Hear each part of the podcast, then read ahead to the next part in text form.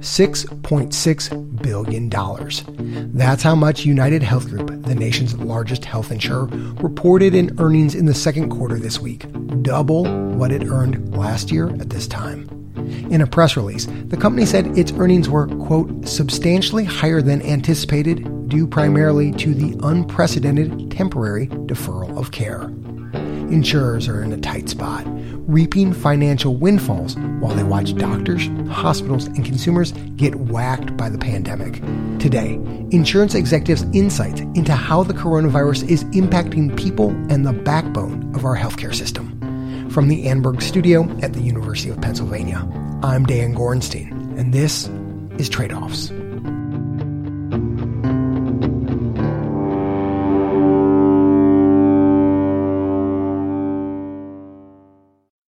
Over the past four months, we've heard from providers, health systems, and patients about the struggles they've faced during COVID. But what about the insurers?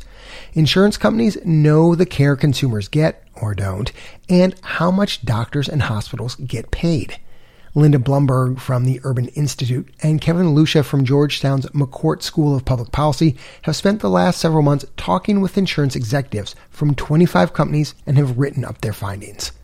One note. The insurers agreed to talk candidly with the two researchers as long as company names remained anonymous. Linda, as a reporter who's been trying to interview insurance companies for almost a decade now, I find sometimes the insurers can be quite reticent and are not actually interested in talking too much. It sounds like you found a really receptive group of payers here. Is that right? No, absolutely. In a, in a real diverse set of payers. You know, one of the things we found was that they were making a lot of efforts to try to help um, providers and employers and consumers through this period. And so I think a lot of them felt like they had stories to share that were um, really positive about what they'd been doing. Kevin, when I think about your research here, it seems like we can put your findings into a few buckets. I'll call them the three C's costs, customers, and coverage. And let's start with the costs. At the beginning of this crisis, we talked to a few really baffled actuaries, like the rest of us. They were completely unsure how this was going to play out. A few months in, what sorts of costs are insurers actually seeing? Insurers thought that the costs were going to be, you know, significant. And what ended up happening is, at least initially, the number of people actually getting testing was lower than expected. The number of people that were being admitted to the hospital for care was lower than expected. And then at the same time, a significant percentage of what they had expected to give care for non COVID costs um, going down. So fewer people getting testing and treatment, and then less people getting elective care and the combination of those, I think, led to issuers not spending as much money as they had anticipated. Kevin and Linda found that most insurers reported as much as 40% of elective care was deferred. But people didn't stop getting sick, so where'd all the heart attacks go? And where did the strokes go?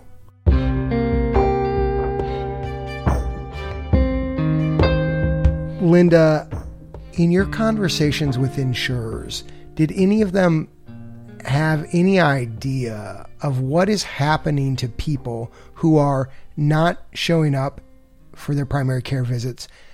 They're not showing up in the hospital. We didn't really get into that topic, but I think there is data starting to emerge that mortality for non pandemic related reasons has gone up. And they did mention that they thought that there would be some increase in morbidity and severity of conditions from people missing visits and care that they should have gotten earlier. With COVID cases spiking and new hotspots emerging, healthcare costs will likely increase as more people get tested and treated for COVID and return to the doctor. What does that mean for premiums in 2021? Linda and Kevin think it's going to be small, 0 to 2% on average, based on what the insurers told them. Of course, that all depends on how the pandemic plays out over the summer. Any issuer that tells you that they know what to expect and how this is going to affect them is not telling you the truth. They were all doing these really kind of broad ranges of guesstimates as to different scenarios and how they would affect their costs going forward. Um, but you know, the uncertainty is is huge for them, as it is for all of us.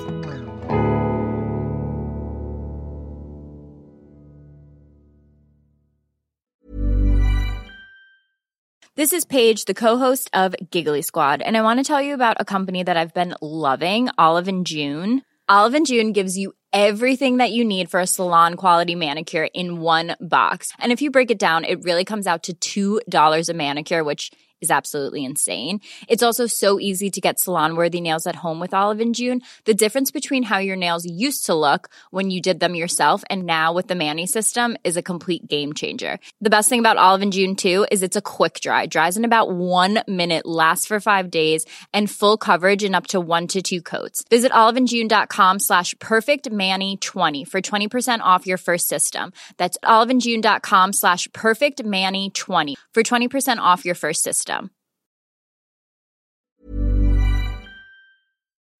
Several reports have come out recently estimating the number of people who have lost their work based health insurance because of the pandemic. An analysis published this week from Families USA, a nonpartisan consumer advocacy group, put the number at 5.4 million Americans between February and May. Kaiser Family Foundation thinks that figure will be closer to 27 million, but included family members. The Urban Institute, where Linda works, thinks it's about 10 million people. And that brings us to our next C customers. With all the economic hardship, insurers were expecting a run on Medicaid and the Obamacare exchanges. They were seeing increases in those markets, but it wasn't the order of magnitude that many people thought initially, that it was going to be a flood and the flood was going to come quickly. But they were talking about, um, at the point where we had heard from them, um, you know, uh, losses of, you know, under 5%. Yeah, I think, I mean, I don't have the specific quote, but I do remember at least one issuer just being totally shocked that they weren't seeing huge hits to their uh, employer block of business. Of course, with 21 states pausing or reversing their reopening plans as of this week, prolonged lockdowns may drive more job loss and move the needle on this block of business. Okay, on to our third C coverage. When it comes to new services, in addition to waiving cost sharing for COVID 19 testing and treatment, the biggest shift has been in telehealth. We heard consistently from insurance companies that the use of telehealth by consumers and the adoption by providers was here to stay. Are insurers planning to pay for telehealth in the same way? Did they did they talk about reimbursement rates yeah, at all? the question is, should should issuers pay for uh, the same for a telehealth visit as it would cost to actually go into a brick and mortar facility, which you pay rent and you have staff and you have equipment. And at this early phase, you have to remember issuers wanted people to have access to the care that they needed. And generally, I think ha- we're, we're paying parity for these visits. Some issuers want to continue the conversation on how much they should be paying going forward. But Kevin and Linda say insurers are concerned about reimbursing telehealth visits at the same rate as in person visits. They're worried about fraud and abuse. If it's really easy to obtain care by doing it from the comfort of your living room, you might use quite a bit more care than you did otherwise as well. And so there are some cost concerns with that too. So there's actually one more C consolidation. We've heard about possible hospital mergers, certainly hospital systems buying up physician practices. We know physician practices, lots of them are struggling right now because they don't have people walking in the door. What have insurers seen on that front so far? I think they're worried about it. Um, it came up in multiple conversations. I don't think any of them said that they were seeing those actions being taken, but they were willing to do things to provide assistance to the physician practices either in helping them apply for federal money, paying them for various services in advance, trying to pay claims much quicker to move uh, liquidity to them, and to help them in ways that would forestall that kind of change. These acts of goodwill, waiving COVID related costs, offering grace periods to help employers or consumers pay premiums, providing loan assistance to struggling practices, were all possible because insurers had not been hard hit by the pandemic. I think issuers were really trying to think about how best to use their financial situation to make sure that providers were staying viable. But it wasn't lost on us that much of this was done for business reasons too. They need their block of business in the employer market to stay stable. They need to stay in the good graces of policymakers by making sure people get in for their treatment easily. Last question. When it comes to the larger policy picture around COVID, what would they like to see going forward? I mean, I think we got a number of reactions from different insurers on this. Number one, there needs to be a safety net to catch people when they lose their private health insurance coverage, and that the notion of there being a pandemic with millions of people without any insurance coverage at all is really highlighting a major public health problem.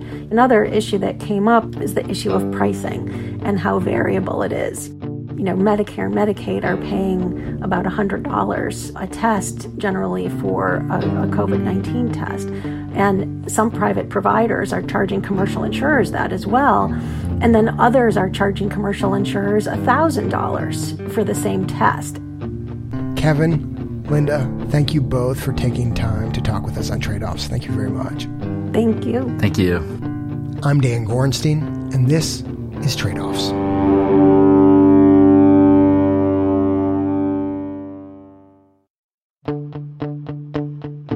We bring together our two favorite podfessors to answer some of your stickier questions about the future. So they're downsizing to try to stop hemorrhaging money. If we made the vaccine free, I think that there'll still be a lot of people who don't get vaccinated. Join Sayeh Nikpay, Bapu Jena, and me as we answer listener questions about the healthcare in a post COVID world next time on Trade Offs.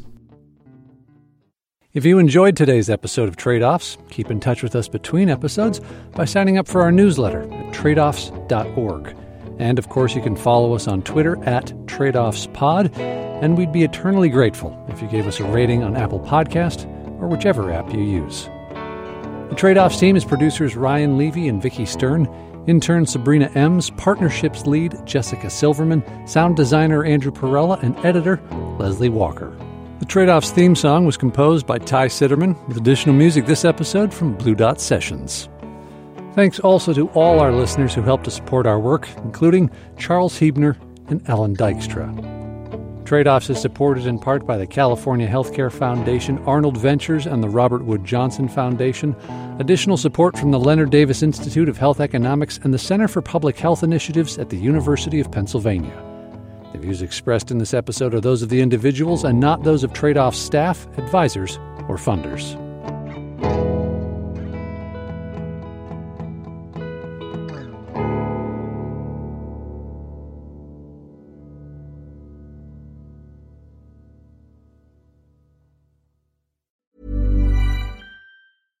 Imagine the softest sheets you've ever felt. Now imagine them getting even softer over time. That's what you'll feel with Bowl and Branch's organic cotton sheets. In a recent customer survey, 96% replied that Bowl and Branch sheets get softer with every wash. Start getting your best night's sleep in these sheets that get softer and softer for years to come. Try their sheets with a 30-night guarantee. Plus, get 15% off your first order at bowlandbranch.com. Code BUTTERY. Exclusions apply. See site for details.